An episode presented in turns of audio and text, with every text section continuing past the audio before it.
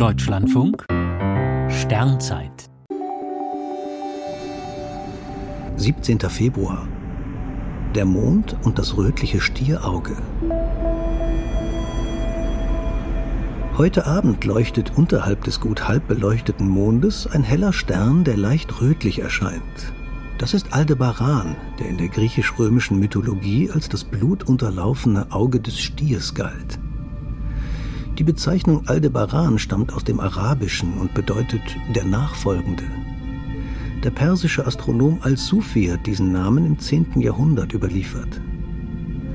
Das Nachfolgen bezieht sich auf den Sternhaufen der Plejaden. Die Plejaden stehen ein Stück rechts oberhalb und erinnern an eine Miniaturausgabe des Himmelswagens. In ihrem Lied 2000 Light Years from Home setzen die Rolling Stones Aldebaran ein musikalisches Denkmal. In einer Zeile heißt es, wir haben dich auf Aldebaran gesehen, sicher im grünen Wüstensand. Das verwundert ein wenig, denn Aldebaran ist nicht 2000, sondern nur rund 66 Lichtjahre entfernt. Zudem ist dort nichts grün, sondern rot, denn der Stern ist ein aufgeblähter roter Riese. Sein Durchmesser ist etwa 40 mal größer als der der Sonne. Stünde er im Zentrum unseres Planetensystems, so würde er fast bis an die Bahn des Merkur heranreichen.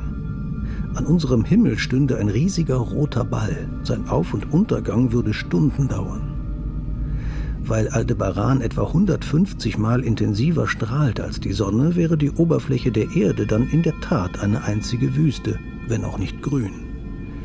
Der Stern im Stier hat die längste Zeit seines Sternlebens bereits hinter sich. In etwa 5 Milliarden Jahren wird die Sonne ganz ähnlich aussehen.